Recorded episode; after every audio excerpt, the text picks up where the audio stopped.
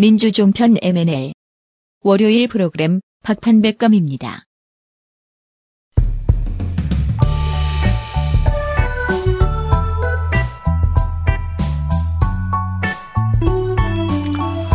네, 시청자 여러분 안녕하십니까? 2017년 3월 6일 9시를 조금 넘겼습니다.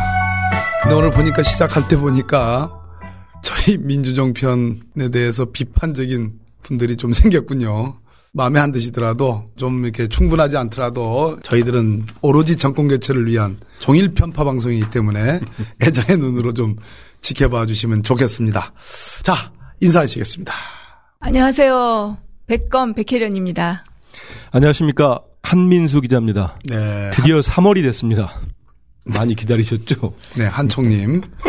박판 백검 한촉의 민주종편 오늘 시작하겠습니다.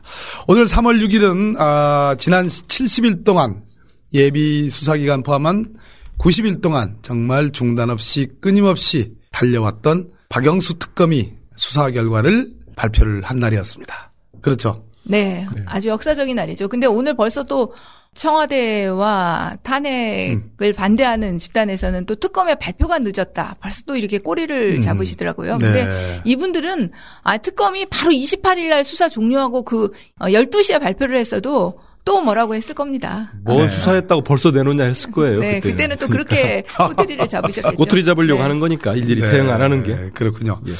그러면 그 얘기부터 좀 할까요? 백혜련 의원님, 왜 그렇게 대통령 측에서 특검 수사 결과에 대해서 일단 첫 번째, 왜 지금 28일이 지난 지금 3월 6일 날 발표하느냐? 이것에 대한 시비가 뭡니까, 내용이?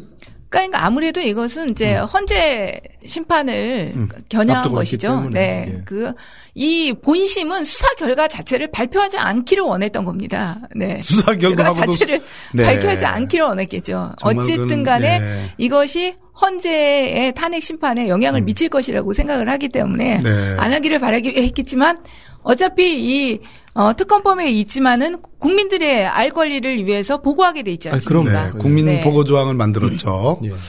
감기 네. 드셨냐고 지금 풍계증님이 그러는데 백 의원님 오늘 목이 약간 메었습니다. 립 컬러 너무 이쁘시다는데 lip color가 뭐예요? 그쵸. lip color가 뭡니까, 근데? 아, 아, 립스틱. 아, 립스틱. 그렇군요. 아프지 네. 마세요 그러는데요. 이 김연아 립스틱입니다.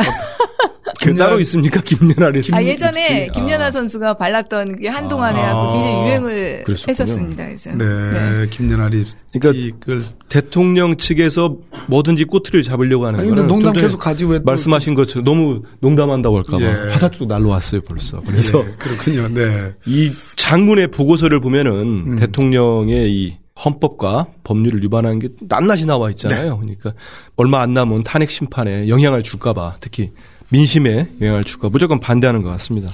오늘 제가 그, 그 특별검사팀에서 보낸 보도자료 수사 결과 네. 발표문 봤는데 아 100장이 넘죠? 딱 99쪽입니다. 예, 예. 딱 100장 한장 가까이 모자라는 100장에서 한장 모자는 99쪽인데 정말 사tat하게 아주 어, 얼마나 열심히 수사했는지 네. 알겠더라고요. 그러면 네. 주요 요지를 한번 우리 백 의원님이 천천히 말씀해 주시는데 검찰 네. 지난번 특수본 수사 결과와 좀 달라진 점을 중심으로 해서 좀 한번 그렇게 좀 준비를 안 했는데요. 아, 쭉 그럼, 보면서 그럼 마음대로 말씀해 보세요. 네.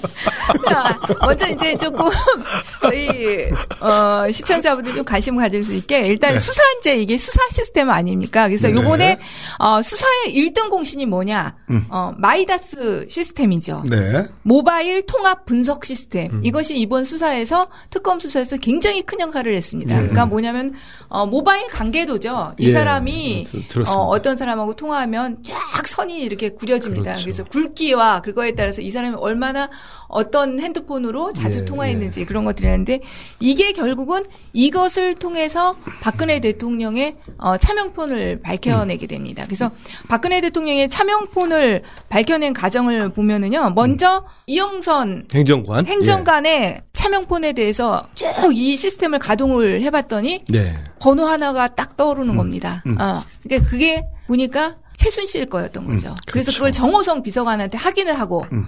그 다음에 이제 최순실 걸로 추정되는 핸드폰에 대해서 또 다시 이 분석 시스템을 가동합니다. 네. 그러니까 또 하나의 핸드폰이 떠오르죠. 네, 그것이 바로 박 어, 대통령 박근혜 거였죠. 대통령 차명폰으로 어, 추정되는 아직까지는 24시간 청와대 간저에서 수발신이 되는 네. 핸드폰이 발견된 거죠. 그러니까 이제 종전에는 어, 박근혜 대통령, 정호성 비서관 그리고 최순실 이렇게 연결되는 또는 이영선 행정관을 통해서 뭐 이렇게 자료들이 흘러나가고 요런 어, 관계가 많이 부각됐는데 이번에 특검 수사 결과 직접 박근혜 대통령이 최순실과 대포폰을 통해서 통화했다는 흔적 그리고 주요 발신 뭐 100% 이거 발신- 청와대 관저로 어, 청와대 관저로 그렇게 밝혀졌다는 얘기죠. 그렇습니다. 네. 그 보니까 어 그 부분이 또 뒤에 따로 또 그 부분도 또 청와대 행정관 차명폭 개통 사건으로 해가지고 예. 어 이게 특검에서 자세하게 또 네. 참고 사항에 에, 설치를 했더라고요. 했더라고요. 네. 그래서 말씀해 보시죠. 네, 그래서 이제 이게 제일 처음에 이제 된 것이 장시호. 음. 제일 처음엔 장시호가 2016년 10월 26일 날 최순실의 요청으로 어머니 최순득이 청와대 행정관의 차명폰을 통해서 대통령과 최순실의 입국 여부에 대해 협의를 한 적이 있다. 예, 이런 진술을. 거기서 시작되죠. 예, 예. 예, 진술을 확보한 후에 이 차명폰의 통화 내역을 이 시스템으로 음. 돌린 거죠. 네. 거기에서 결국은 문고리 3인방이라 불리는 실세 비서관과 그리고 이영선 그리고 피고인만이 연락을 주고받는 차명폰 번호를 발견하게 됩니다. 그래서 그 중에서 또 차명 아까도 말한 것처럼 이영선 차명폰 통화 상대방 중에서 가장 통화 횟수가 많은 그 통화 내역을 분석한 결과 그게 발신 기지국이 대부분 최순실의 실거주지인 음. 강남구 청담동 인근이다. 음. 그리고 최순실이 독일로 간 시점에는 유럽 통신사인 보다폰 우리 보다폰 많이 예, 있죠. 예. 보다폰 서비스 이, 이용한 거 이런 것들이 쭉 나오면서 이게 결국은 최순실 핸드폰으로 밝혀지죠. 네. 그리고 나서 그 최순실의 핸드폰에 대해서 또다시 가장 통화 횟수가 많은 전화. 결국은 그게 발신 기준이 한 번도 예외 없이 청와대 간저. 그리고 대통령의 해외 순방 중인 기간 동안에는 국내 발신 내역이 전혀 없었던 것. 이런 것들로 해가지고 결국은 그리고 정호성에게도 확인을 합니다. 이 폰이 대통령이 누구 차명 거냐. 폰이냐. 예, 그렇죠. 그러니까 재판에서도 얘기했죠. 어, 네. 맞다. 이렇게 된 거죠. 음. 그럼에도 이렇게 해서 과학적인 시스템으로 객관적으로 드러났음에도 불구하고 오늘 박근혜 대통령은 변호인단을 통한 보도자료에서 차명폰을 쓴 사실이 없다. 이렇게 얘기를 했죠. 자, 이번 특검의 한마디로. 이제 수사 결과는 크게 다섯 가지 항목에서 지난번 어, 서울중앙지검 특별수사본부의 수사 결과와 달라진 점이 있는데요.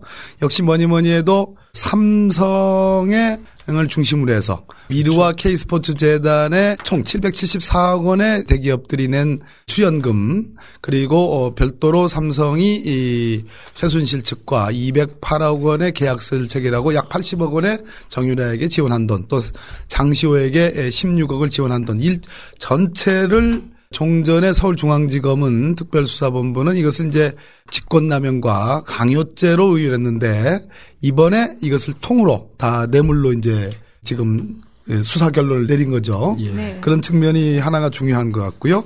두 번째는 역시 뭐니 뭐니 해도 블랙리스트. 그렇죠. 블랙리스트 부분이 블랙리스트 중요한데 이거는 뭐. 서울중앙지검에서 손도 못 댄 부분인데 김기춘 비서실장 그리고 조윤선 장관 또 모두 뭐 구속된. 어, 등등을 해서 어, 문학의 블랙리스트다. 창작 예술의 자유에 대한 침해다. 그리고 박근혜 정권과 견해를 달리한다고 그래 가지고 약 2천여 원 정도의 예산상에 에, 여러 가지 차별을 주었다 이런 얘기고요. 그 다음에 역시 비선 진료와 관련해서 대통령에 대한 건강을 체크하는 것은 국가의 안보와 관련된 문제인데 비선 의료 심지어 뭐 주사 아주머니, 아줌마, 기치료 네, 아줌마. 기치료 아줌마 또 뭐 이런 운동치료 왕신리 원장 등의 불법 의료인들이 이 청와대로 무시로 어, 출입했다. 출입을 하면서 소위 이제 비선 진료를 했다. 이렇게 이제 크게 정리할 수 있겠죠? 네, 근데 그동안 보도에서는 기치료 아줌마, 주사 아줌마 이런 거 많이 나왔는데 운동도 네. 운동 왕심리 뭐가 나왔죠. 운동 예. 관련 아줌마는 안 나왔던 것 같은데 그렇습니다. 요번에 오늘 특검 자료에 보니까 처음으로 나온 것 같아요. 그럼 우리 한민수 어, 한총님, 예, 말씀하십시오. 한총님. 정의의 벤촉. 예, 정의 아 한촉보다는 정의의 벤치 뭐 아무 알고 괜찮습니다. 한정촉, 뭐 예, 한촉? 예, 한총님. 약간 총망스러워 보이죠. 예, 그러면 오늘 그이 특검 수사 결과와 관련된 언론의 에, 어떤 그 분위기라든가 보도 방향, 보도 태도 뭐 이런 거에 대해서 좀 한번 좀 해보시죠. 일단은 뭐 크게 다루고 있는 거는 좀 전에 우리 박 의원님 말씀하신 대로 새로운 것들 밝혀진 것 중심으로 네. 그 특검이 발표한 내용 중심으로 보도를 하고 있습니다. 그 중에서도 대통령과 삼성, 그 중간에 최순실, 이 433억이 뇌물로 입증되는 그 그렇죠. 과정들하고, 그다음 또 대통령과 최순실이 특검이 그런 표현을 했어요. 둘의 관계가 뭐냐? 너무 너무 가까운 사이다. 음. 아까 백 의원 말씀하신 대로 2016년 4월 18일부터 10월 26일까지 불과 이게 6개월 좀 넘는 기간이죠. 근데 네. 두 사람 간에 573회의 통화가 이루어졌잖아요. 이거는 뭐 보통의 연인들도 이렇게 쉽게 통화를 못할 겁니다. 네. 이런 부분들. 말씀하신 대로 언론이 현재로서는 이제 특검이 오후 2시에 발표를 했기 때문에 관련된 내용을 쭉 싣고 지금까지 나오는 뭐 논평이라든지 사설들도 밝힌 내용과 함께 검찰에 촉구를 하는 내용들을 많이 하고 있습니다. 검찰이 이걸 받아가지고 새로 밝혀진 부분 수사를 해야 된다. 음. 특히 우병우 전 수석 부분이랄지 못하고 넘어온 것들이 있잖아요. 시간이 없어서랄지 넘어온 것들. 대신 이제 지금 이제 밤에 이제 또 언론들이 판가리를 할 텐데 네네, 신문들이랑 네네. 방송도 나올 텐데 뭐 그 이제 반박 차원에서 있겠지만은 말씀하신 대로 대통령 측에 제가 볼 때는 뭐 특별히 반박 내용이 없는데 네네네. 그 아니라는 것밖에 없잖아요. 그렇죠. 네. 차명품 같은 경우도 뭐 아니다. 음. 뭐 법적으로 좀 내놓는지 모르겠습니다만은 그런 부분들을 같이 다루지 않을까 그렇게 예상되고 그 있습니다. 통화 내역이 있기 때문에 그건 부인하기가 예. 어렵고 아니다 하- 한다고 해서 아닌 게 네, 근데도 되는 건 아니잖아요. 완전히 단호하게 지금 뭐그 기다렸다는 듯이 바로 내놨죠. 유영아 그 대변인, 차명폰과 아니, 관련해서. 그 사람들 얘기는 뭐 네. 귀담아 들을 필요가 없겠어요. 예. 부속실 직원들이 소지하고 있던 보안폰으로 필요한 경우 사용했지 네. 차명폰 없다 사용한 적 없다 이렇게 예. 했어요. 근데 뭐 다, 오늘 예. 특검에서 보면은 그 음. 이영선 행정관이 몇 개월마다 3개월 주기로 차명폰을 문고리 3인방과 최순실 박근혜 대통령에게는 새로 나눠줬다고 그러니까 전 하거든요. 그 행정관이 어떻게 이렇게 차명폰을 많이 관리하냐 했더니 저번부터 나왔지만은 자기 후배가 하고 있는 뭐 대리점 같은 데 가서 매달 한 번씩 음. 3개월 한 번씩 이런 식으로 바꾼다는 거 아닙니까? 파기하고 바꾸고. 어찌 보면 뭐 조직적인 범죄 이런 음. 오늘 집단 한민수 기자님이. 준비를 많이 해온 것 같네요. 네. 어, 제가 언제든지 항상 준비를 합니다. 네, 이게 근데 오늘 드려서. 좀 예, 시청자들 관심 가질 수사 좀 그런 부분으로 주로 말씀드릴게요. 수사 관련. 예. 저는 이번에 해보세요. 어, 지금 많이 해줬어요. 얘기하시면 됩니다. 그러니까 제가 준비를 많이 한 제가 하겠습니다. 네. 아니 그리고 예. 아, 우리는 이게 수사의 이면, 수사 어떻게 찼어 이런 거에 관심이 사실은 많이 있잖아요. 음. 그렇죠. 근데 이 장시호가 아, 제출한 최순실의 태블릿 PC 아, 맞아요. 이거에 대해서는. 예. 어, 최순실이 생각보다 거의 그렇게 다투질 않았잖아요, 사실은. 음, 증거 능력의 문제만 다퉜지 자기 것이 아니라고 사실 거의 다투지를 못했어요. 그래서 네. 그 특검에서 그때 이게 최순실 거다 맞는 거를 발표한 건뭐 엘잡했던 그다음 이메일 계정이 어, 최순실 걸로 돼 있다. 처음에 이런 이 정도 보도 났는데 오늘 이렇게 보니까 이게 이 태블릿 PC의 휴대전화 번호가 아예 최순실 것이고 최순실이 본인이 개통했다는 거 직접? 가지고 가서 대리점에 가서 개통한 사실을 확인을 했고 요금도 어, 최순실의 비서가 내는 사실 이런 게 다 확인이 됐더라고요. 네. 완벽하게 완전히니까 이 최순실의 태블릿 PC라는 그렇죠. 것이 완벽하게 입증이 된 것이죠. 음, 네. 그러다 보니까 최순실도 이것만은 어떻게 다투려고 해도 본인이 직접 가서 개통을 했기 때문에 다툴 수가 없는 어, 대통령 변호인단도 오늘 그걸 부인하진 같습니다. 않았나요? 그, 그 그러니까 부분을. 이분은 다툴 수가 없죠. 본인이 가서 직접. 개통한 게 어, 확인이 되는 상황에서 어떻게 부인하겠습니까? 그러니까. 네. 그러니까 증거 능력에 뭐 위법한 증거라는 그런 부분은 주장하겠지만 이게 내 거는 아니다. 예. 이렇게는 할 수가 없는 거죠. 특검 발표하는 거 보면서요. 저번에도 한번 제가 약간 흥분해서 얘기했었는데 이 블랙리스트 부분. 이 터지자마자 이 청와대나 김기춘 실장도 그렇고 뭐 다른 이걸 반박하는 쪽에서 논리를 쓴 거는 야, 이 역대 정권에서도 자기들이 지지하거나 그쪽을 이렇게 뭐 지원한 거 아니냐, 화이트리스트도 있는 거 아니냐 했는데 오늘 특검을 보면은 특검은 이렇게 문학의 블랙리스트를 규정을 했어요. 네. 대통령 비서실 주도의 권력형 범죄다. 이거는 이념의 문제가 아니다. 이거는 정부와 청와대가 자신들 입장에 반대하는 쪽을 반민주 세력으로 규정하고 네. 탄압을 하고 배제한 거다. 네. 아 이건 상당히 큰 범죄죠. 이건 또 네. 뇌물죄와 함께. 네. 그러니까 특검이 이렇게까지 했더라고요. 각 정권마다 보수 진보 성향에 따라서 정책 방향 목적이 달라질 수밖에 없기 때문에 그 예산 운용은 입법 정책과 함께 가장 핵심적인 정책 수단 중 하나다. 음. 그래서 방향이 변할 수밖에 없는 지적이 있다. 네. 그걸 인정을 해요. 그러나 이 블랙 리스트는 단순한 이념적 정책 방향의 그렇죠. 예, 그렇게 변경 사례로. 볼 수 없다. 예. 그러면서 예를 드는 것이 그 문학 동네 순수 그렇죠. 어? 문예지. 문예지 예, 예. 문학 동네 저희도 그 문학 동네에서 나온 책들 많이 네. 보지 않습니까? 그럼요. 굉장히 예. 근데 그 문학 동네에서 단지 세월호 참사에 관한 그 글을 책을 아- 발간했다고. 라는 그렇죠. 이유만으로 이렇게 어 거의 뭐 사업에서 이거는 이념이 아니라 정파적인 이런 거다. 것들은 이건 안 된다. 이런 거죠. 예, 네, 맞습니다. 그렇습니다.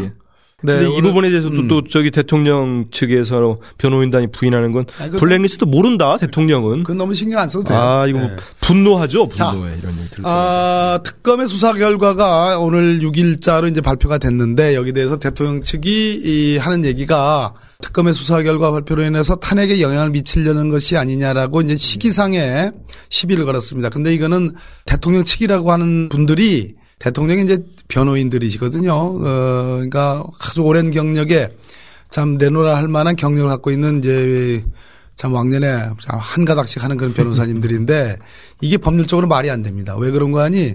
현재 특검의 수사와 관련돼서 일단 블랙리스트는 탄핵 사유에 해당이 없습니다. 즉 우리가 국회에서 탄핵 소추를 할 때 탄핵 사유의 블랙리스트 부분은 전혀 수사가 돼 있지 않아 가지고 탄핵 사유로 의결을 하지 않았습니다. 따라서 헌재에 뭐 영향을 미치려고 한 노력을 해도 영향을 미칠 수가 없는 거고요. 탄핵 사유가 아니기 때문에. 예.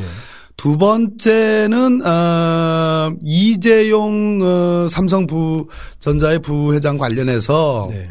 지금 이제 당초에 어, 그 검찰의 수사 결과는 직권남용과 강요죄에 의해서 삼성이 204억 원의 미르재단과 K스포츠재단에 소위 출연을 출연을 했는데 하죠. 이것은 삼성을 피해자로 해가지고 대통령이 무지막지하게 최순실과 공모해가지고 안종범 등과 함께 내기 싫은 돈을 억지로 끌어냈다라는 게 이제 범죄 사실인데 그것이 지금 탄핵 사유로 지금 올라가 있지 이재용 부회장의 구속영장조차도 오늘 특검 수사 결과는 물론이고 전혀 탄핵 법정의 증거로서 제출돼 있지는 않습니다.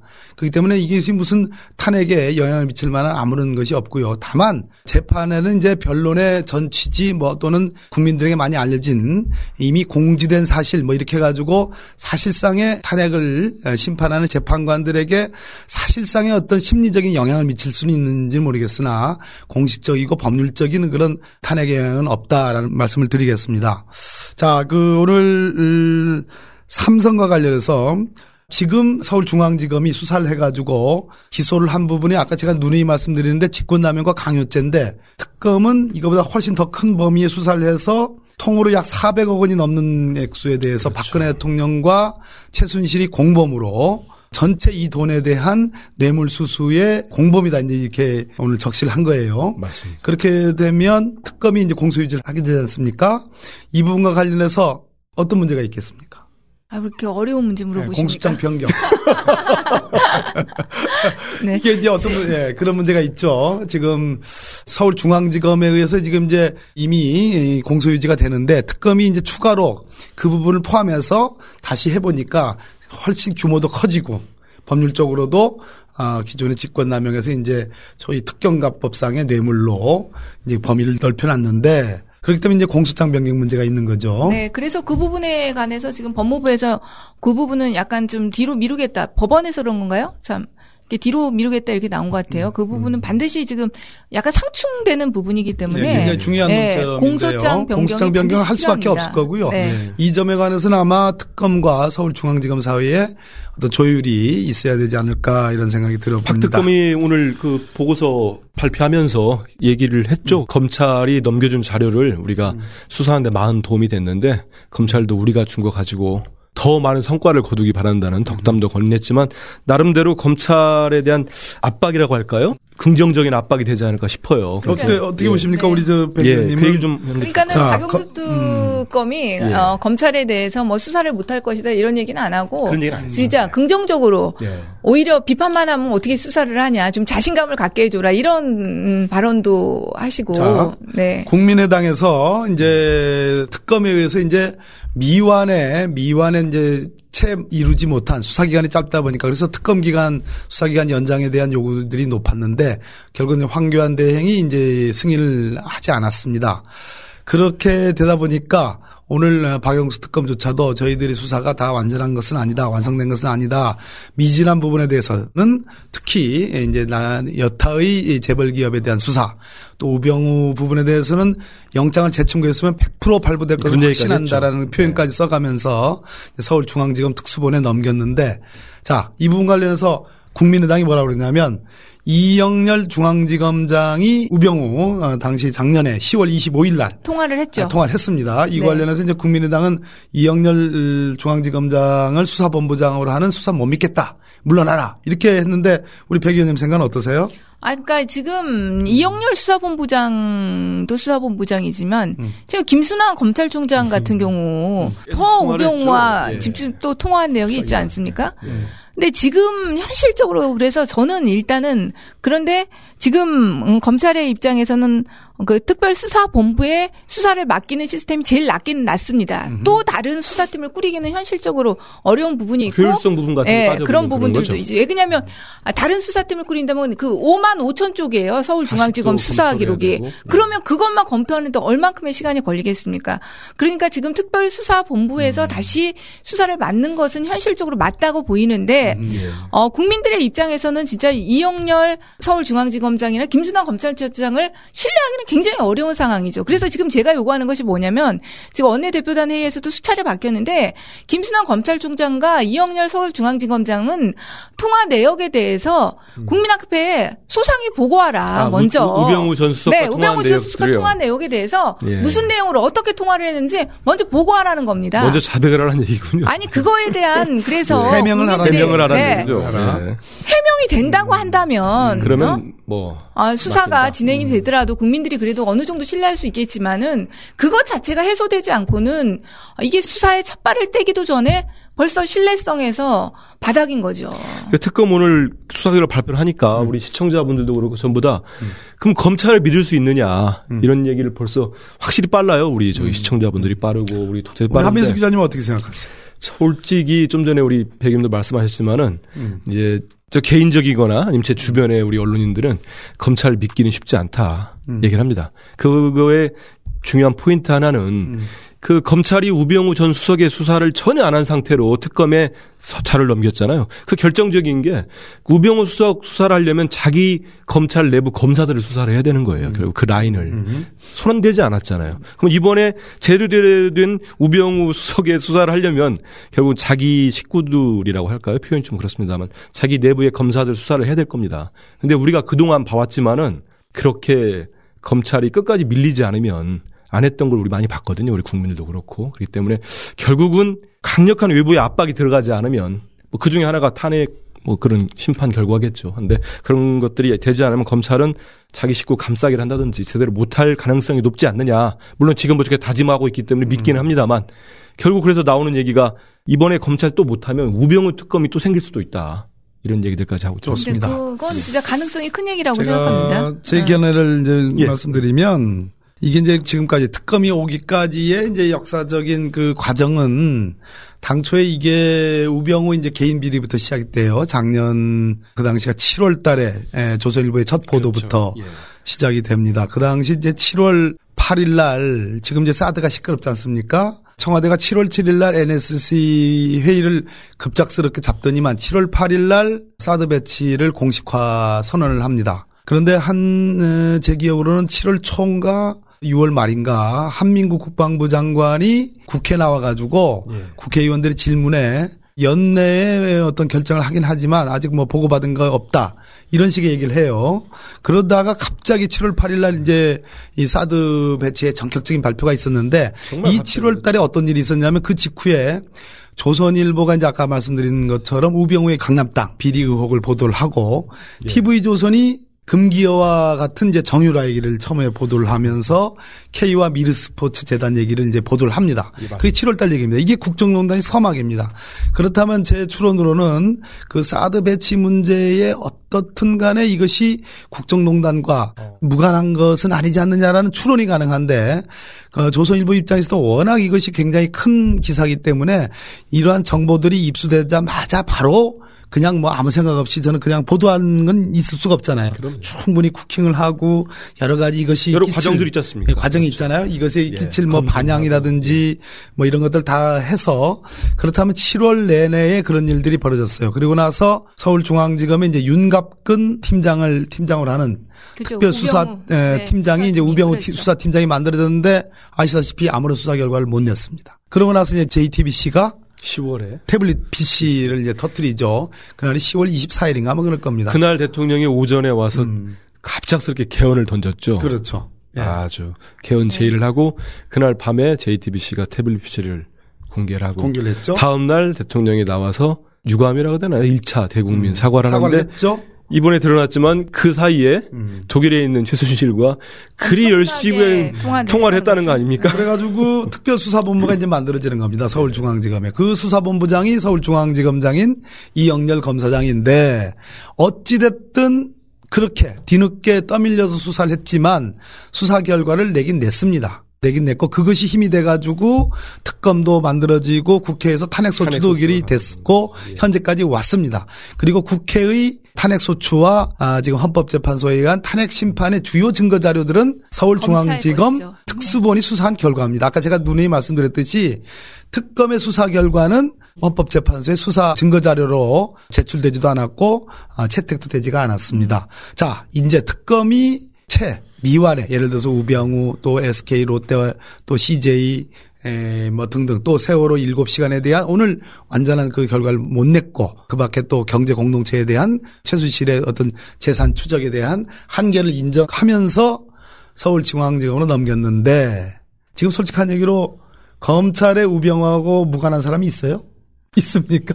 아 있기는 있죠. 아니 뭐그 핵심 라인의 수천, 말씀. 수천 명의 검사들의 전부중을 얘기하는 게 아니라 네. 서울중앙 지금까지 지도부 같은 경우는 기본적으로 이제 민정수석의 검증을 받아서 어, 검사장들이 된 사람들이 아니니까. 과정 자체가 네, 그렇기 때문에 예. 관계가 전혀 없다고 볼 수는 볼- 없죠. 볼 사람들이 아마 네. 예. 적어도 어, 서울중앙지검과 대검을 기준으로 어, 법무부를 기준으로 해서는 아마 아, 뭐 아주 깊 든 얕든 음? 뭐 관계가 없는 분들이 없을 겁니다.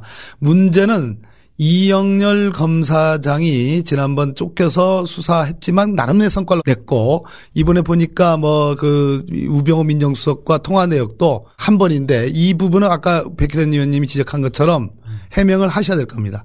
해명을 명확하게 하는 일방 다른 한편으로 이번에 정말 박영수 특검에 의해서 이첩받은 나머지 수사 부분에 대해서 엄정하게 제대로 어, 진상을 규명을 해낸다면 아, 역사적 평가를 받을 수도 있다. 그래야 검찰 조직도 살수 네, 있을 지금 겁니다. 근데 검찰이 예. 어, 수사를 어느 정도 할 수밖에 없는 상황은 맞습니다. 일단 기본적으로 특검이 낸 성과가 있기 때문에 예. 그것을 무시할 수가 없고요. 특검에 너무 못 미치게 성과를 낸다고 한다면은 정말. 국민들로부터 질타를 받을 수밖에 없는 상황이고 아 사실 이제 탄핵이 인용이 되고 대선 국면으로 들어가면 지금 검찰 개혁이 엄 청난 하도 아닙니까? 그래서 예. 공수처, 수사권 조정 이런 여러 가지 검찰 개혁 과제들이 전면에 대두하기 때문에 검찰로서도 조직의 존립의 이깁니다. 그래서 예. 그것을 방어하기 위해서라도 열심히 수사할 수밖에 없다. 아, 수사를 할 수밖에 없는 상황은 있죠. 네, 우리 이제 어, 세 사람 다 이 역사적인 박영수 특검의 수사 결과와를 접하고 마저 다 하지 못한 부분에 대한 아, 수사 결과들을 이제 넘겨받은 서울중앙지검 아, 검찰에 대한 기대 반 비판 반 뭐 이런 말씀을 전하면서 자 우리 한면수 기자님 네. 박영수 특검이 오늘 그 수사 결과 발표를 마치고 울먹했습니까? 뭐뭐 그런 예. 게 예, 보도가 예, 그 부분 뭐. 좀 혹시 울먹한 부분요. 예 아니, 준비 안 됐으면 놔두고요. 그러니까 저 딴 거 준비했는데 아, 그럼 딴 거 한번 뭐 다른 거는 저기 네. 이제 오늘 전 국민들이 우리 시청자분 특히 아까 당황하신 거 이해가 가는데요. 갑자기 물어보셔가지고. 네, 저기 이제 제가 오늘 말씀드리고 싶은 게 이 탄핵의 선고 날짜가 예. 진짜 저기 뭐라고 하죠? 초읽기에 들어왔다고 네, 볼수 있죠. 그래서 선고. 그 부분을 좀 짚을까. 싶은데요. 예. 예. 빠르면 내일 네. 내일 선고 일자를 지정할 거라는 관측들이 많이 나오고 있지 아, 않습니까? 그렇습니까? 예. 예전에 노무현 대통령 때도 한 나흘 전에 음. 며칠 뒤에 우리가 선고하겠다고 했답니다. 그때 5월 14일 내놓을 때도. 그래서 이번에도 많은 지금 국민들이 예측하는 게 5월 아니 3월 10일 음. 또는 13일이잖아요. 근데 10일 되려면 역사남은 내일이더라고요. 7, 8, 9, 10 해서 내일쯤 날짜가 나올 것 같은데. 네, 내일 3월 7일이니까요. 예, 그렇죠. 그래서 지금 많은 국민들도 기대를 하고 있고 네, 어떻게 보세요, 그러면? 많은 지금 평론가들이나 언론들도 네. 대충 뭐 이른바 거창하게 시나리오로 붙여가지고 예. 네개 정도를 예측을 하고 있습니다. 큰 건 우리 시청자들 다 아시는 대로 네. 인용될 것이다. 음. 탄핵이 인용될 것이다. 또뭐 음. 기각될 것이다가 있고 네. 그뭐 아니, 그럼 두 개가 다- 있는데 아니 근데 이게 그냥 할 얘기가 아니 에요. 다들 중요한 버- 의미가 있습니다. 들어보시면 네, 버럭하지 마시고. 버럭하시면 안 돼.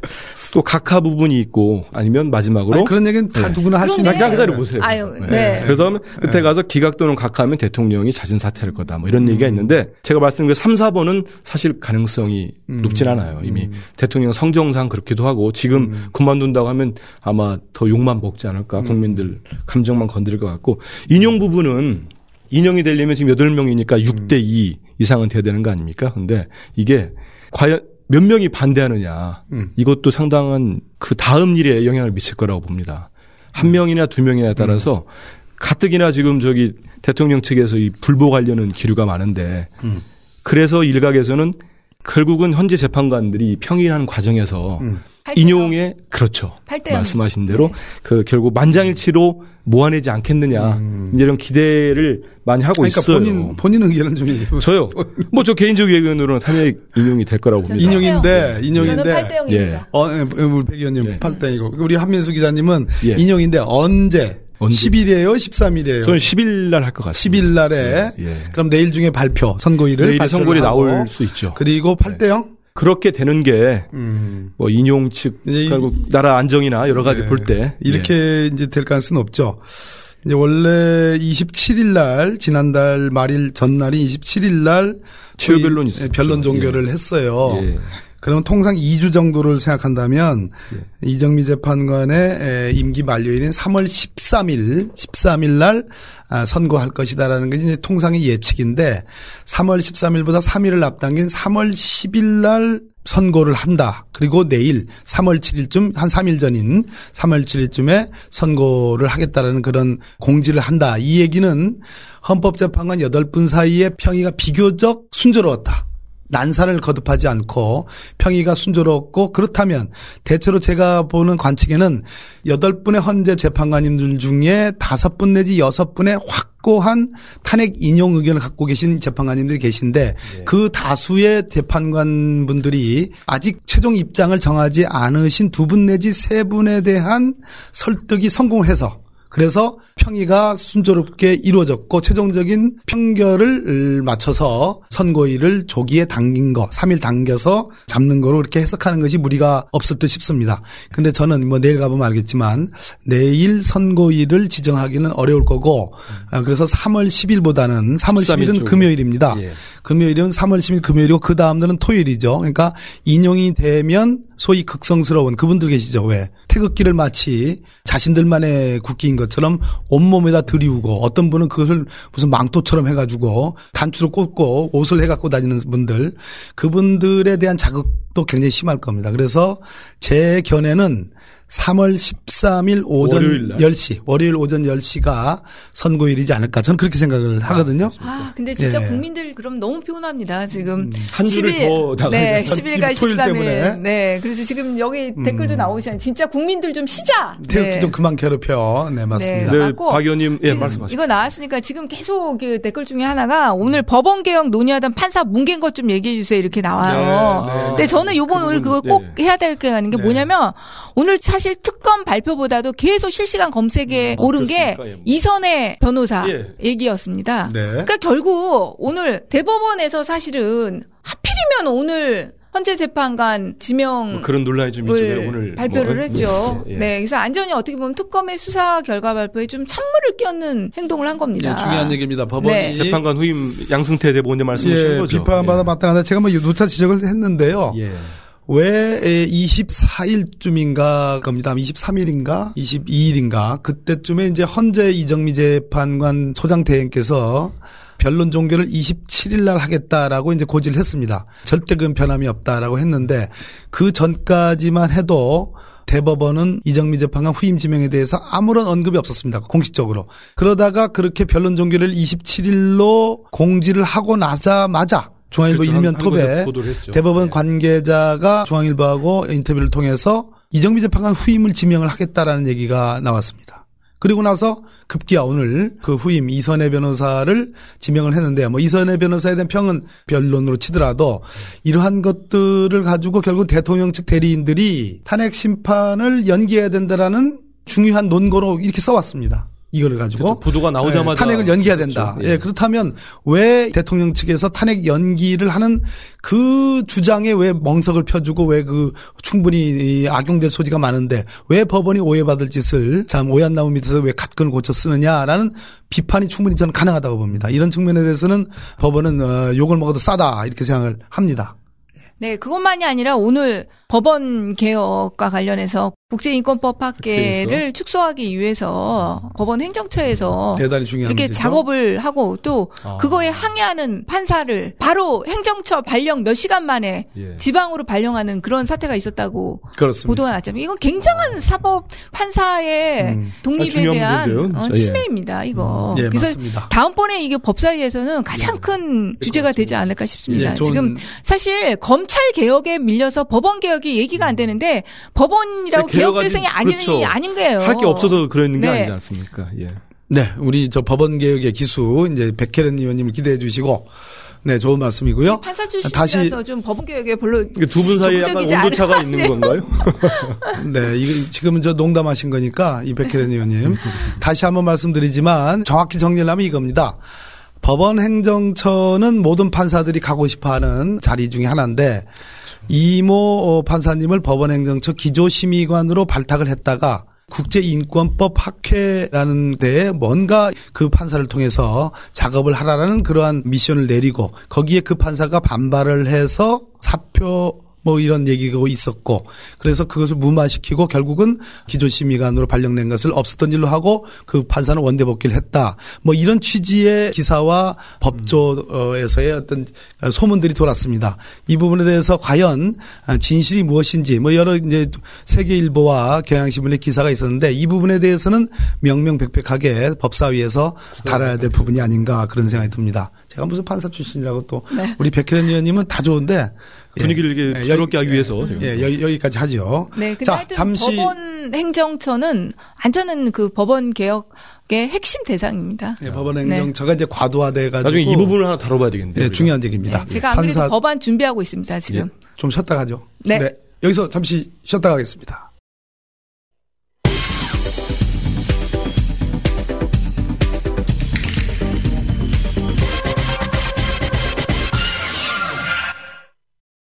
저희 박판백검은 오늘 손님을 한번 초대를 했습니다.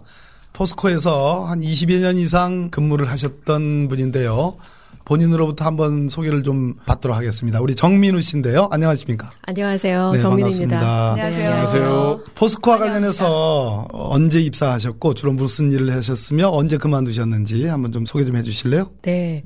저는 93년 1월에 포스코에 입사했고요. 여대생 공채 3기로 입사를 했습니다. 그래서 주로 홍보실에 근무를 했고 네. 23년 근무 마지막 부서는 대외협력실이라고 말씀드리는 게 맞을 것 같습니다. 대외협력실은 저희 포스코가 대관 조직으로 운영하는 부서이고요. 제가 중점적으로 역점을 두고 만났던 정부 부처는 청와대와 국정원과 검찰 그리고 행정기관으로는 기재부와 산업부입니다. 다 센 기관, 권력기관들만 그러니까 안선하는 권력기관들이 네, 권력기관들에는 정부가 모이게 되고, 근데 국정원까지도 합니까 거기서? 네, 국정원에는 아시다시피 예, 그 여기서 자 대관이라는 그 말은 어, 무슨 말이냐 하면 우리 이제 시청자 여러분들이 좀 모를 수도 네. 있는데 관을 대한다 이런 얘기입니다. 그래서 관청 아까 말씀하신 것처럼 청와대, 네, 네. 국정원, 뭐 뭐 정부 부처들, 아, 네. 검찰, 기재부 이런 네. 행정관청을 주로 상대를 했는데 대관 업무라는 게 주로 이제 무슨 일이에요? 거기서 정보를 수집을 하는 겁니까? 뭔가요? 아, 그렇죠. 포스코는 기업 문의는 민영 기업이라고 하지만 기업의 성격이나 생산하는 제품이나 공기업에 가깝죠. 그렇죠. 그리고 또 거의 공인되다시피 했지만 포스코 회장은 대통령이 선임하는 자리이고 그러다 보니 정부 기관에서 포스코에 대해서 어떻게 생각하고 있는가라는 게 굉장히 중요한 일입니다. 그래서 그 부분에 대해서 제가 할 수 있는 한 많은 분들을 만나려고 노력을 했고 그래서 많이 노력을 하다 보니까 너무 많이 알게 됐고 네. 너무 많이 알게 되다 보니까 행동을 하게 됐다라고 말씀을 드리겠습니다. 그래서 저는 아주 궁금해지는데 뭐 네, 그래서. 어, 제가 이제 작년 연말부터 박근혜 최순실 게이트 국정조사 이제 위원이고 네. 청문회를 진행했는데 어느 날 우리 정민우 팀장님이 저한테 연락을 네. 주셨어요. 네, 네. 아 포스코 현 권오준 회장 이번에 연임됐죠. 네네. 그 권호준 회장이 이 박근혜 정부 초기에 포스코 회장으로 임명이 됐는데 여기에 흑막이 있다. 네, 뭐 이런 네. 취지였어요. 네. 그랬죠? 네, 그래가지고 네. 제가 이제 귀가 쫑깃해가지고 아 그럼 뵙자. 네, 저희 네. 이제 사무실에 그날 밤에 밤인가요 처음에? 네. 야심한 시각이 왔군요. 밤에 오셨어요. 이제 의원회관에 오셔가지고 여러 가지 뭐 녹음 파일도 저한테 들려주시고 어. 그래서 여러 차례 전화 통화도 하고 직접 만나서 듣기도 했는데 근데 이러한 내용들이 특검에서 어느 정도 정리가 됐는데 네네. 한번 요약해서 어, 네. 권호준 회장의 임명 과정에 대해서 좀 설명을 좀 해봐 주셨으면 좋겠습니다. 네, 일단 설명드리기 전에 제가 왜 권호준 회장의 선임 과정에 관심을 갖게 됐는지를 간략하게 말씀을 드릴게요. 예. 권호준 회장은 한마디로 경영 경험이 없고 현장 포스코 같은 제조업에 꼭 있어야 할 현장 경험도 없는 사람이었습니다. 한마디로 어벙한 사람이 어느 날 갑자기 회장이 됐어요. 연구직이었죠? 아닌가요? 그렇죠. 네, 맞죠. 어, 연구소의 원장이었고요. 예. 연구소의 원장이 경영을 한다는 건 이건 좀 말이 안 되는 거죠. 음, 임명될 때도 그랬죠. 네, 네, 네. 그때 의원님께서는 깜냥도 안 되는 상무급이라는 음. 표현까지 하시면서 청문회에서 말씀하시는 그런 캐파의 분이라고 말씀드릴 수 있고요. 그런 분이 왜 됐을까? 그 임원회의 때마다 그 어벙한 모습으로 음. 각 파트의 사장들이 하는 말을 듣는 그 모습을 보면서 의문을 갖게 됐습니다. 그래서 아 이분 임명은 그냥 청와대 박통 라인이 아니라 비선이구나라는 걸 알게 됐고 이번에 순실 게이트가 터지면서 그동안 제가 맞추지 못했던 퍼즐이 완성이 되더라고요. 그리고 참 여기 위험한 발언이 될 수도 있기 때문에 저는 지금 언론에 보도된 것을 기반으로 철저하게 언론 보도 위주로 말씀을 드리는 게 맞을 것그 같아요. 대해서 네. 잠깐만. 네네. 지금 그 포스코 권오준 회장의 비선 실세 개입, 김기춘 비서실장, 최순실 등등의 개입 의혹과 관련된 언론 보도의 거의 8, 9할은 우리 여기 있는 정민우 팀장의 입에서 나간 얘기입니다. 그러니까 사실상 모든 진실을 알고 있는 분이에요. 제가 이 정도 설명하고 이제 네네. 하시면 되겠습니다. 감사합니다, 예. 의원님. 네, 그래서 특검 이번에 수사에서도 많이 저는 support를 했고, 네. 그리고 특검 수사에서 포인트를 잡은 게 굳이 권어준 아직 권어준 회장이 회장으로 확정된 건 아닙니다. 아? 이번 10일 날 아. 주총에서 예. 완전히 그 저번에 이사회만 그렇죠. 예, 셀프 연임을 한 거죠. 예, 아무도 정, 정민우님께도 화살촉 화살촉이 무지하게 날라오고 있습니다. 예. 아, 그래서 그러니까요? 예. 자 본론으로 시간이 네네. 이렇게 많지는 않아요. 그래서 권호준 회장이 살아있는 한에서는 음. 포스코 관계자들은 입을 열지 않습니다. 그래서 특검 쪽에도 굳이 시간 낭비하지 마시고 음. 입을 열 수 있는 그리고 당시 포스코 선임 과정을 돌렸던 위에 있는 사람들을 불러서 만나시는 게 좋겠다. 음, 네. 그들을 조사하시라라고 말씀을 드렸고 특검 쪽에다가. 네네 특검에서도 네. 그게 맞다. 네. 본인들도 그렇게. 생각하고 예. 계신다라고 하면서 안에 있는 세 사람 제일 중요한 안종범, 정호성 음. 이들이 가장 중요한 멤버죠. 더 중요한 사람은 밖에 있는 이재만인데 음. 이재만은 지금 뭐 거의 특검에서도 건드리지 못하는 상황이니까 그렇게 했고 또 한 명이 있습니다. 네. 아, 그세 분 중에. 한 예. 분이 입을 여셨고 음. 증거와 함께 중앙지검 특수본으로 넘어간 것으로 알고 입을 있습니다. 한 분이 입을 열었다는 얘기는 특검에서 입을 열었다. 네. 제가 알기로는 정확하게 이것을 수사를 하지는 않았어요. 그러나 정보를 취합해서 증거까지. 어, 서울중앙지검에 네. 넘기는 소위 네. 수사 자료로서는 확보를 했다고 네네 알고 있어요. 맞습니다. 특별수사관을 만나셨죠? 네 맞습니다. 특검에 네네. 이모 특별수사관 그분에게 이제 모든 자료들을 다 네. 넘기고 그동안 저에게도 들려줬던 그 녹음 파일도 다 넘기고 네. 또 지금 아까 입을 연 그분 네, 그분도 네. 그럼 그 특별수사관을 만났던 겁니까? 제가 알기로는 특별수사관이 직접 하신 건 아니고, 아니고. 수사팀이 직접 한 걸로 알고 있습니다. 아 그러면 검사가 만난 네, 겁니까? 네, 네. 그분 네. 이름은 여기서 밝히기는 어렵죠. 네, 밝히기 어렵습니다. 어렵죠. 그러니까 네. 수사가 마무리되기까지는 네, 네. 쉽지 않을 것 자. 그러면 본론으로 그 권오준 회장을 어떻게 임명했다는 거예요? 그, 그렇죠. 그 얘기를 좀 내용. 먼저 정리를 좀 해보죠. 저도 너무 식상한 얘기가 아닐까 싶어서 아니요, 아니요. skip을 그래도. 할까 했었는데요. 예, 예, 아닙니다. 예. 음. 네. 일단은 당시 포스코를 청와대가 컨트롤할 때 제일 중요한 축은 경제 수석입니다. 네. 근데 예전 정권에서는 경제 수석이 쉽게 말하면 경제 대통령이죠. 음흠. 근데 이번 정권에서 경제 수석은 그냥 심부름꾼이었어요. 네, 아주 핵심 네. 찌르는 발언. 네, 네. 그 조원동 수석이 계속 심부름을 해서 그때는. 진행을 한 거죠. 예, 예. 네, 조원동 전 예. 수석, 네. 조원동 수석한테 계속 오더를 준 사람은 김기춘 실장입니다. 김기춘 비서실장. 네, 네. 네. 무슨 오더를 줬죠? 그 어, 다음? 포스코 회장은 그렇죠. 권오준이다. 아. 라고 오더를 김기춘 실장이 조원동 수석에게 줍니다. 음. 그래서 조원동 수석은 이걸 진행하려면 음. 포스코에 자기 메시지를 전달해 가서 네. 조율을 해주는 코디네이터가 필요하죠. 코디네이터. 네, 그 네. 코디네이터로 자기 옥스퍼드 대학원 동기였던 최명주 최명주. 당시 포스코 기술투자 사장을 예. 임명한다고 해야 될까요? 네, 네. 찍죠. 찍었죠. 네, 코디네이터. 네, 네. 예. 그래서 그 사람이 청와대와 포스코 사이를 왔다 갔다 하면서 최명주가 중재 역할을 합니다. 중재 역할을 했어요. 네, 예. 네, 네. 그래서 포스코에서는 어떻게 하냐? 포스코 회장 후보들 간의 공정한 경선으로 권어준이 되는 것 같은 그런 경선 쇼를 진행을 합니다. 경선 쇼. 네. 네, 네. 그 당시 그럼 경선 쇼를 했던데 거치례로 동원된 사람들 후보들은 누구 누구입니까? 마지막으로 추려진 분들이 다섯 분이었고요. 음. 그 다섯 분이 지금은 이제 아웃된 김진일 포스코 사장, 음. 아, 당시는 포스코 캠텍 사장이었고요. 그리고 박한용 전 포스코 사장, 그리고 또 한 분이 정동화 포스코 건설 부회장, 음흠. 그리고 외부인으로는 유일하게 오용호, 당시 오용호. 코트로 사장이 들어옵니다. 차관하셨던 분이죠. 네네. 예, 오영호 차관. 네네. 산업부 차관하셨던. 산업부 차관했던. 지금은 한림공학원에 이분이 이사 원장을 음. 하고 계세요. 한림공학원은 죄송합니다만 포스코의 영향력이 미치는 아. 기관이기도 합니다. 네. 왜 그런 기관에 오영호 전 차관께서 가 계시는가? 그것도 참 의문이긴 합니다, 솔직히. 음. 그럼 이분들이 그러니까 한마디로 네. 거치례로 동원된 분들인데 네네. 그 중에서 이제 제가 보니까 정동아 네네. 또 오영호 이분들이 좀 눈여겨 보여지는 분인데 이분들은 그런 진실을 알고 있는 건가요? 정동화 부회장 같은 경우는 제가 알기로 최종으로 경합했죠. 네, 권호준 회장과 마지막으로 최종 올라간 음. 사람이 두 사람이고, 그리고 권호준 회장을 선임한 참 중요한 포인트가 있는데요. 네네. 2014년 1월 15일 날 음.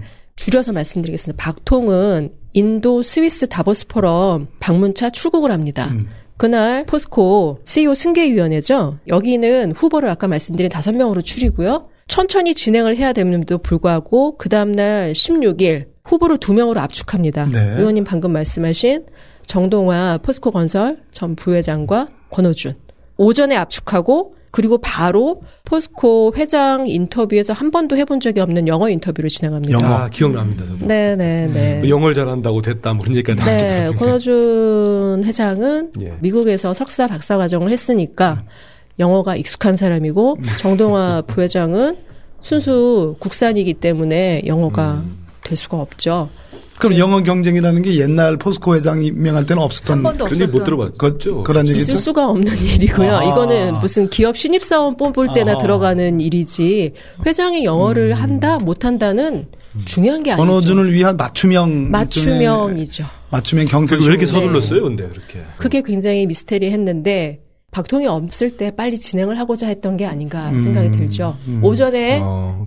인터뷰를 진행하고 음. 바로 당시 이영선 이사회 의장은 회장 후보로 권호준을 확정합니다. 음. 아, 확정 발표를 하고요. 네. 그리고 그 확정 결과를 조원동 수석이 그때 박통의 순방은 조원동 수석이 수행을 했고 김기춘 실장은 국내에 있었습니다. 그렇죠. 비서실장. 네, 네. 조원동 수석이 보고를 했고 그리고 박통이 보고를 받고서 보고는 딴 게 아니죠. 다음 포스코 회장 후보는 호 회장은 권호준으로 확정됐습니다. 음. 라는 보고받고 박통에 했던 말이 권호준이요? 라고 음, 음. 대답을 했답니다. 그거는 박통 머리에는 포스코 회장은 권호준이다라는 게 입력돼 있지 않았다라는 없었다. 거죠. 그러면서 그래서 비선으로 날라왔다는 얘기죠. 그렇죠. 음. 그러면서 그때 조원동이 최명주 사장에게 아 죄송합니다 수- 제가 직함을 뭐 뺐네요. 없습니다. 뭐 전- 그분들 저기 예, 기소 기소된 분이에요. 예. 네. 음, 네. 직함은 없는 분이에요. 계속 하시죠. 조원동 전 수석이 음. 최명주 사장에게 바로 메시지를 넣습니다. 주총을 연기할 수 없냐. 음. 그거를 다시 좀 스피디하게. 네, 음, 최면 다시 포스코 경영진에게 이걸 전달하죠. 주총을 연기할 수 없냐고 연락이 왔다. 근데 이미 주총 공시가 다 뜬 상태에서 연기할 수 없다라고 된 거죠. 그래서 그때 이제 저는 이 말을 최명도 사장에게 직접 제가 들었습니다. 그 말을 전해주면서 최명도 사장은 그로 인해서 판단하건대 권호준 회장은 다른 데서 날르는 거다. 박근혜 음. 대통령이 임명한 게 아니다. 음. 그럼 그 더. 위다 더 위에요. 네. 그럼 누구예요? 더 위라면? 당시에는 저희는 비선의 대명사는 정윤회였기 때문에 네. 정윤회로 알았죠. 네. 와, 그래서 정윤회가 그렇게 생각을 했고, 그리고 권호준 회장이 임명됐을 때 포스코에는 이상한 사람들이 날아 들어옵니다. 음. 포스코 계열사 사장으로. 음, 자, 거기, 거기는 이제 네네. 좀 옆, 옆길로 빠지는 거고. 지금 사실은 요 부분과 관련해서는 이제 우리 정민우 팀장하고 저하고 뭐 어마어마한 대화를 나누고, 네네. 어, 그랬는데 이제 그거는 여기서 이제 밝히긴 그렇고, 현재 보도되기까지는 적어도 김기춘 비서실장이 권호준을 씹는 데는 결정적인 역할을 했다라는 까지는 이제 어느 정도 네네네. 보도가 많이 됐어요. 그렇죠. 네네. 됐는데 요 당시에 이 최명주 사장 말고도 등장인물이 한번더 있습니다. 김은규 사장이라고 있잖아요. 아, 예, 맞습니다. 저하고도 연결해줘 가지고 제가 그분하고 통화도 했고 문자도 네네. 여러 개 주고받고 그랬어요. 근데 네네. 그분이 최종적으로 저에게 양심 선언을 뭔가 좀 할 것 같이 거의 됐다가 거기서 의원님 뭐 오늘 몇 시 만나겠습니다. 예, 뭐 다 됐다가 마지막 순간에 사실은 그때 청평에 가 있다고 그랬는데 네. 청평에서 출발했습니다까지는 들었는데 그 뒤에 의원님 죄송합니다. 이렇게 해서 이제 픽사리가 났어요. 뭐예요? 네네. 중간에 회유된 거예요? 그러니까 모르죠. 뭐 알 수는 없는데 예, 수알 수는 없는데 자 우리가 알고 싶은 거는 제가 보기에는 많은 녹음 파일도 지금 전달하고 네네, 그랬는데 네네. 충분히 수사를 하면은 진상을 밝힐 수 있었는데 네네. 특검에서 제가 알기로는 그냥 정보 보고 네네. 차원에서의 정보 수집만 돼 있고 네네. 수사 보고서가 있을는지는 모르겠는데 네네. 아, 조서를 받질 않았단 말이에요. 그러고 나서 이제 지금 현재 서울중앙지검으로 이 수사 단서를 이첩을 하긴 한다라고는 돼 있는데 어떻게 보세요? 특검에 제가 어떤 정보를 넣었다라고 구체적으로 말씀드리기는 뭐한데요. 저희가 짚어야 될 중요한 포인트가 있습니다. 최순실이 권호준을 포스코 회장으로 임명한 것으로 보이는 정황들이 너무너무 많습니다. 최순실의 개입. 네, 개입을 보여주는 의혹. 이를테면 음흠. 박충선 교수, 네. 권호준 회장의 와- 어, 와이- 부인이시죠. 부인이죠. 예. 지금 영어로 와이프라고 그러죠? 네. 대구대 그쪽으로 사회복지학과. 교수시고 네. 이분은 박통이 98년 달서구 보궐선거를 나올 때부터 자문 네. 교수로 띱니다. 음. 그리고 인연이 있구만요. 인연이 음. 깊죠. 서강대 네. 선후배이고 네. 또 하나 여기에 등장하는 중요한 인물이 있습니다. 홍기택 적 어, 산업은행장의 홍기택은. 부인 전성빈 교수. 네. 전성빈 교수도 박통, 네. 박충선 여기랑 서강대와 연결되는 인물이죠. 분들이고 음. 지난 국감에서 문제 제기가 됐습니다. 이분들과 최순실이 영어 회화 모임을 하는 사이다. 음흠. 라고 됐고요. 그러면 저도 아줌마입니다만 아줌마의 톡 음. 문화상 최순실과 박충선이 모르는 관계다라고 생각하기가 너무 힘든 정황들입니다. 예. 그 오랜 세월 네. 그동안 같이 영어 회화 모임을 한다. 음, 음. 그리고 박통이 대구를 내려오면 늘 만나는 멤버 중에 하나가 박충선 교수. 네. 이런 상황에서 과연 이들이 그냥 넉넉히 있었을까? 네. 박준성 교수는 대구 지역에서는 꽤나 활발하게 음. 활동하는 여성 리더셨고 여성 리더의 대표적인 분이세요. 어떻게 보면 권호준 회장이 회장 되기 이전에 박춘선 교수가 사회 활동이 훨씬 더 훌륭한 분이었군요. 예. 네, 훌륭한 분이었고 그리고 재미있는 것은 이런 추측도 가능합니다. 권호준 회장이 회장 되기 전에 음. 전임인 정준영 회장이 먼저 사임 선언을 해야 되죠. 음. 그이 사임 선언도 충분히 권호준이라는 다음을 생각하고 만들어냈을 그림일 수 있다. 그리고 또 재미있는 것은 홍경근이라는 사람이 있습니다. 음. 홍경근이라고 K토토, 스포츠 토토, 네. 문체부의 이권 사업 중 가장 큰 것이죠. 등장인물이 많군요. 네네. 네, 거기까지. 네. 네. 거기에도 돈이 들어갑니다. 포스코 돈이. 아, 이쪽으로 가는 정리를 하면 네, 네.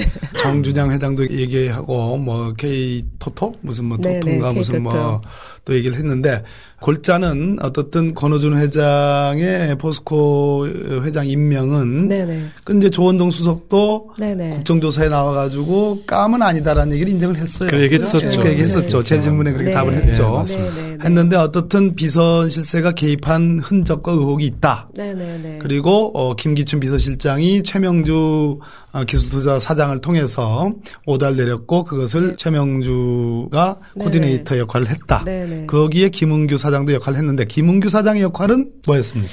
김은규 사장의 어떤 지위에 있었고? 역할 당시 김은규 사장은 경영 지원 부문이라고 해서 주로 인사들을 음, 담당하는 사장이었고 중요한 건 CEO 승계 프로그램을 운영하는 음. 운영자라고 해야 될까요? 핵심이었네요. 네, 예. 그랬기 때문에 경선 쇼를 음. 책임지고 운영을 한 사람이죠. 예. 많은 내막을 알겠는데. 그리고 아까 의원님 질문하신 것대로 물론 포스코 사람들 관계자들 몇 명이 가서 조사를 받았고 조서를 썼습니다. 아, 조서까지 받았어요? 네, 네, 어. 조사를 조서를 받은 거네요. 썼고요. 네. 네, 조서를 썼고 음, 그리고 아까 말씀드린 네. 내부 위에서 그 음. 포스코 회장 선임 과정을 돌렸던 관계자 중에 한 분이 모든 상황을 아, 얘기했다라고. 불었어요? 네. 아, 그분 불어가지고 조서를 받았어요? 네. 받았대요? 네, 제가 어, 알기로는 충분히 받았고 수사가 아, 수사가 네. 좀 되겠네요. 그게 어. 3주 전에 있었던 일로 알고 있기 그렇습니까? 때문에 그 네. 후에 어떤 일이 진행됐는지는 저도 솔직히 모르고 네.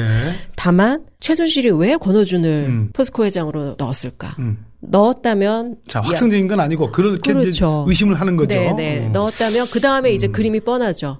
음. 근데 말씀 듣다 보면은. 대통령이 아까 네, 네. 권오준 이렇게 question mark를 달았다는 거는 이 루트가 김기춘 실장은 지금까지도 최순실과는 자기는 직접 모른다는 거 아닙니까? 네, 네, 네. 그러면 지금까지 수사 관련된 거 나오면은 대통령과 네, 네. 최순실이 막역한 사이로 볼때 네, 네. 최순실 씨가 대통령한테 직접 민원을 했고 네, 이게 네. 내려갔다고 봐야 되는 거 아니겠어요? 아니 지금 그게 아니라는 거죠. 그렇게 안 그럴, 본다는 수- 거죠. 그럴 수도 있고요. 예. 저는 두 가지 가정이 가능하다고 봅니다. 음. 김기춘 실장이 지금까지 부인하고 있는 최순실과의 직거래 그러니까요. 가능성도 그렇게 가능하고 봐야죠. 예. 또 하나는 이재만. 아, 다른 이재만이 중간다리 역할을 음. 했을 가능성도 충분히 있습니다. 근데 그 중요한 이재만이 이번 음. 저는 빠져 있죠 지금 아직. 아, 그 아, 3인방, 네. 3인방은 합체 로봇이라고 생각을 하거든요. 네, 네. 합체 로봇 중에 지금 일부만을 한이 상황을 가지고 그러니까 골자는 이제 이런 거예요. 우리 저 정민우 팀장 얘기는 박근혜 대통령 머릿속에는 권오준 권오준이 회장이 있지 않았다. 있었다. 있지 않았고 그런데 김기춘 실장이 개입한 것 같고 그 비선으로는 어, 박충선 교수라고 권오준 회장의 회장의 이제 부인이 있는데 충분히 역할을 이 박충선 있는 교수와 최순실의 관계가 있을 것이다라는 그런 네. 의혹도 네. 말씀하시면서 결국 비선으로 최순실이 개입한 거 아니냐. 네, 그러다 네. 보니까 나중에 박근혜 대통령이 마지못해서 따라간 흔적도 보인다. 이제 이런 얘기인데 그러면 이제 마지막으로 우리 정민우 팀장 네, 네. 왜 그렇게 열심히 추적을 하고 사실 제가 알기로는 무수히 많은 사람들을 따라서 취재도 하고 확인도 하고 네, 뭐 네. 그때마다 정리도 하고 입력도 하고 이렇게 해가지고 오늘날 쭉 해오셨는데 결국 포- 그것 때문에 회사를 포- 떠난 거 아니? 떠난 포스코가. 네. 국내 매출으로 보면 6대 아마 기업쯤에 해당할 거예요. 네, 네. 6, 7위쯤 될 거예요. 네, 네. 그런데 도대체 원래 이런 게 취미예요? 아니면 무언가 이제 무슨 사명감이 있어서 그러시는 거예요? 아, 만약에 음. 그 이게 참 말씀드리면 긴데 간략하게 예, 말씀드릴게요. 예, 예. 시간이 이제 제가 늘 마음에 갖고 있던 포스코와 지금의 음. 포스코는 너무나 다릅니다. 지금 포스코는 음. 겉으로 껍질만 유지하고 있는 상황이 됐고요. 완전히 망가졌죠. 네, 네, 완전히 망가졌죠. MB 정부 5년, 정주장 음. 5년, 그리고 권호준 3년. 3년 동안 부도덕한 정치인들의 음. 그냥 먹잇감이 돼 왔어요. 그리고 권호준 회장의 3년은 과연 어땠냐? 제가 아까 처음부터 말씀드린 대로 전혀 말도 안 되는 음. 어벙한 회장이 와가지고 어벙하게 앉아서 그런 사람이 오자마자 회사 매각부터 시작을 하는 거예요. 물론 구조조정이라는 거대한 프레임을 걸고서 얘기를 하죠. 포레카를 매각하고 포스코 특수광을 매각하고 합니다. 근데 포레카 매각도 지금 저는 계좌만 속된 말로 까면 음. 이제 끝나는 단계로 음. 알고 있습니다.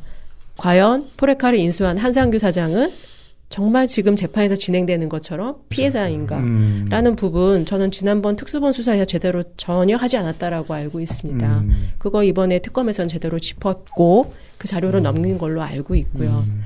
그리고 또 하나 아 그런 많은 매각 음. 과정들 네. 그러면서 많은 포스코 직원들이 일자리를 잃었죠. 많은 직원들이 음. 어. 국민의 기업인 포스코가 이렇게 망가지면서 많은 포스코 가족들이 일자리 잃었다. 네네 많은 자리를 잃었고 음. 그게 과연 그 안에서 열심히 자기 할 바를 하던 음. 그 직원들의 책임이냐라는 부분. 경영자들이 부도덕한 경영자들이 특히나 포스코는 지금 음. 견제할 수 있는 장치가 아무것도 없습니다. 견제할 수 있는 장치 네, 없다. 이 사회라는 거는 그냥 회장이 임명한 사람들 음. 결론적으로 말씀드리면 거의 뭐 거수기 수준이군요. 허수기죠. 지금. 음. 셀프 연임이 그냥 될 수 있게 만들어주는 그런 사람들. 음. 저도 깜짝 놀랐어요. 요즘 같은 문제가 있는데도 아무 문제 없이 이사회를 통과하더라고요. 저는 음. 누구라도 한마디 해야 되는 거 아닌가 싶은데 네, 네. 한마디 어. 할수 있는 사람은 이미 잘려 나간 상황에 음. 같이 공유할 수 있는 멤버들만 남아서 이사회가 진행이 됐고 그러면 지금 네네. 이렇게 엄청난 내부 고발도 하시고 네네. 폭로도 하고 오늘 우리 이제 방송까지 나왔는데 신변의 위협 같은 거 안 느껴요?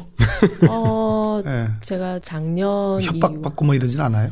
아, 협박보다 회유를 많이 받았죠. 회유, 네, 어. 감사하게도 회유를 해주셨고. 다행이네. 그래도 협박보다 회유가 회유를 낫지. 지금은 안 하죠.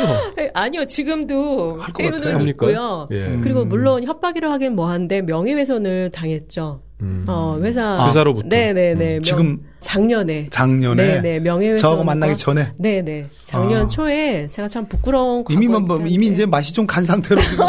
예, 예, 그럼 그렇군요. 지금도 명예훼손 그 아. 소송이 계속 되고 있는 거예요? 아니요, 그거는 작년 2월에 일단 음. 포스코로서는 저를 더 이상 블러킹 해야 되니까. 제가 걸었죠. 이 이제 우리 각- 정 팀장을 아, 만난 그렇구나. 지가 몇 달 됐는데 네네. 이 불가사의한 면이 있어요. 어떤 면이 어마어마한 있으세요? 얘기들을 많이 하고 다니시는데 오히려 포스코 사람들이 정 팀장님을 협박하는 게 아니고 지금 회유 쩔쩔매는 거예요. 그래서 아 이 정 팀장님이 얘기하고 있는 이 말들의 근거들이 있다. 네, 어? 네. 그러면 만약에 특검이 이 정도로 어느 정도 네, 네. 수사의 단서를 확보를 했는데 이걸 이첩받은 서울, 서울중앙지검에서 우리 정민우 팀장의 꿈은 결국은 국민의 기업인 건강한 기업으로 네. 포스코가 되살아나는 거, 그렇죠. 응? 돌려지는 걸 원하는 거 아니겠어요? 네 네 맞습니다. 근데 그러려면 이 수사를 통해서 이 발본색을 해야 되지 네, 않겠습니까? 그죠? 그래야죠. 예. 지금 연임까지 됐잖아요. 연임이 돼가고 음, 거의 음, 확정적이잖아요. 네네 네. 제대로 수사 못하면 어떻게 하실 거예요? 제대로 수사 못하면 음. 저는 끝까지 해야 된다라고 보고요. 네. 그리고 정권이 바뀌면 네. 바뀐 정권에서도 어떤 식으로든 해결을 봐야 되고 음. 또 하나 중요한 건 아까 말씀드린 권호준이 와서 진행한 그 하나하나의 매각 작업들은 다 들여다봐야 될 음. 이게 또 정말 흑막이 있군요. 그 그렇죠. 참. 제각받고 된 매각은 제가 알기로는 거의 없습니다. 아, 그래요. 그러면 다음에 한번 나오셔가지고 그 부분 좀 정리해서 말씀을 해주실 수 있겠어요? 어, 언제든지 예. 얘기해 드릴 수 있고요. 공개적으로 그 부분을 얘기를 했습니까? 매각 과정 그 여러 가지 말씀하셨잖아요. 네, 그건 음. 그냥 숫자로만 얘기를 드리면 이게 과연 정당한 가격입니까? 라고 음. 네. 올려드리면 그냥 보시는 분이 판단하시면 될 문제인 것 아, 같아요. 그 안에 뭐가 들어있지 않으면 도저히 있을 수 없는 일들이 벌어졌다는 거 아닙니까? 그렇죠. 부산 LCT 같은 경우도 간단하게 말씀드리면 포스코 건설이 들어갔잖아요. 네, 포스코 건설이 들어갔고 모든 게 막혀 있고 LCT가 음. 좌초될 상황에 포스코 건설이 구세주처럼 들어갔죠. 음. 지금은 뭐 분양이 잘 돼서 결과적으로는 잘 된 결정인 것처럼 지금 되고 있는데 그거 역시도 계약이 정말 얼마나 끝까지 가느냐를 봐야 되는 문제이기 때문에 아직은 열어둬야 되는 문제이고 중요한 거는 LCT의 그만한 대출 규모가 일어나는 게 음. 지금 부산 지검이 수사하시는 수사하고 것처럼 있죠. 예. 과연 부산 지역의 관계자들만이 할 수 있는 사이즈냐는 거죠. 음. 이번에 지금 저 사법 처리돼 있는 현기환. 어, 현기환이라든지 또뭐 네. 들어있죠. 네. 뭐 지금 저는 그냥 음. 이영복 회장은 지금 언론들이 참 이상하게 말을 하는데 예를 들면 말씀드리는 거예요. 이영복 네. 회장은 전국구 사업가예요. 부산 사람이 아니에요. 네. 이영복이 부산 사업가라는 거는 다대만덕인가요? 97. 다들 만든 사건. 네. 그때 얘기고요. 이영복은 이미 10년 건물이라는 전에 얘기죠? 네, 수도권으로 왔습니다. 어. 이영복이 사업을 하는 패턴은 뭐냐면은 마담을 하나 잡아서 꼭 실세에게 갑니다. 그러니까요. 그런다면서요. 그러면 현기환 수석은 마담이에요. 음. 몸통이 아니라는 말씀이죠. 음. 이런 수사가 지금 전 부산 시장을 잡네 안 하네 하면서 지금 되고 있잖아요. 영장 기각되고 막 이런. 깃털만 가지고 지금 그런다 이런 얘기죠. 네, 저는 그렇게 네, 좋습니다. 보고 있습니다. 포스코가 많이 관련됐네요. 네. 많이 저쪽 쪽에. 관련됩니다. 그보다 더 놀라운 것은 우리 정민우 팀장은 도대체 모르는 게 없어요. 이저 네, 부산 LCT 사건까지. 아니 아니 아니 저 우리 같은 여성으로서 아마 저 선배 되실 거예요. 한번 질문하실 거 있으면 아니 지금. 음. 오늘은 간단하게 질문해서는 안 끝날 것 같고요. 네. 네, 네, 한번 네. 더 모이시든지 될것 그러겠습니다. 같아요. 딱 한마디만 할게요. 네. 특검에서 총 16건 분량의 고발 진정 수사 의뢰 사건 총 16건을 검찰이 이첩했다 이렇게 오늘 발표를 했습니다. 그렇군요. 그 안에 여기. 안에 보니까 박범계 의원님께서 수사 의뢰하신 이 포스코 관련 사건이 들어가 있습니다. 네, 들어가 아마도. 있는 거죠.